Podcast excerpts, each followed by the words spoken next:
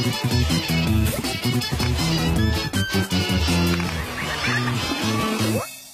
迎来到动漫节的奥特曼时间。如果说今年有哪些动漫新番值得追，改编自清水荣一和夏口智裕创作的同名漫画《机动奥特曼》绝对算不上，并且在神山健治和荒木伸志的指导下，片子的完成度极高，口碑大获好评。今天就带大家了解一下这两位大神制作背后的故事。关于这次选择 3D CG 制作《机动奥特曼》而非手绘漫画的原因，荒木伸志表示，现在有越来越多的作品都加入了 3D CG，并且这次拍摄使用了动作捕捉，因此可以达到让演员的动作升级成看起来更像动画片里的动作，同时更有真实感的全新效果。神山健治表示，在和荒木合作之前就用过 3D CG 制作动画了，一开始想只用抽帧的手法表现出手绘动画那样的感觉，但就结果而言，最好的表现手法还是每帧都是不同的画面的全帧。可以说，本作也是写实动画。本片全程采用动作捕捉技术，难度空前。这次的动作捕捉与特摄剧不同，不仅仅要完成动作戏的动作捕捉，还需要演员们理解角色，记下全部台词，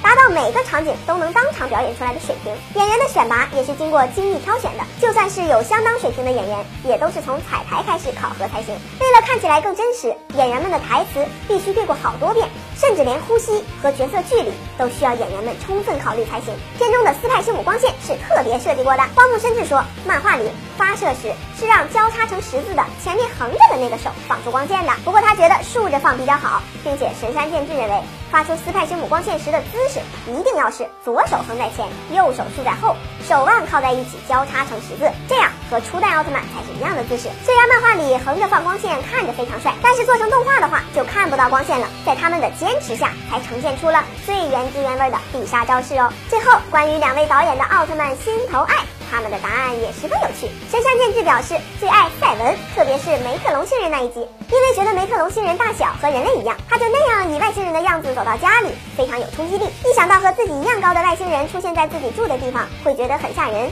以至于小时候都会梦到梅特隆星人的程度。荒木伸志的答案更奇葩了，他最喜欢赛文里登场的战斗机奥特飞鹰，觉得合体的样子很帅。因为他本人是个机器迷，所以比起奥特曼，他更关注战斗机这类。他小时候看到家附近旁的仓库。还认为一定是从那里飞出来的，真是卡哇伊呢！嘿嘿嘿，关注动漫节，更多精彩的动漫资讯会分享给大家，爱你们，拜。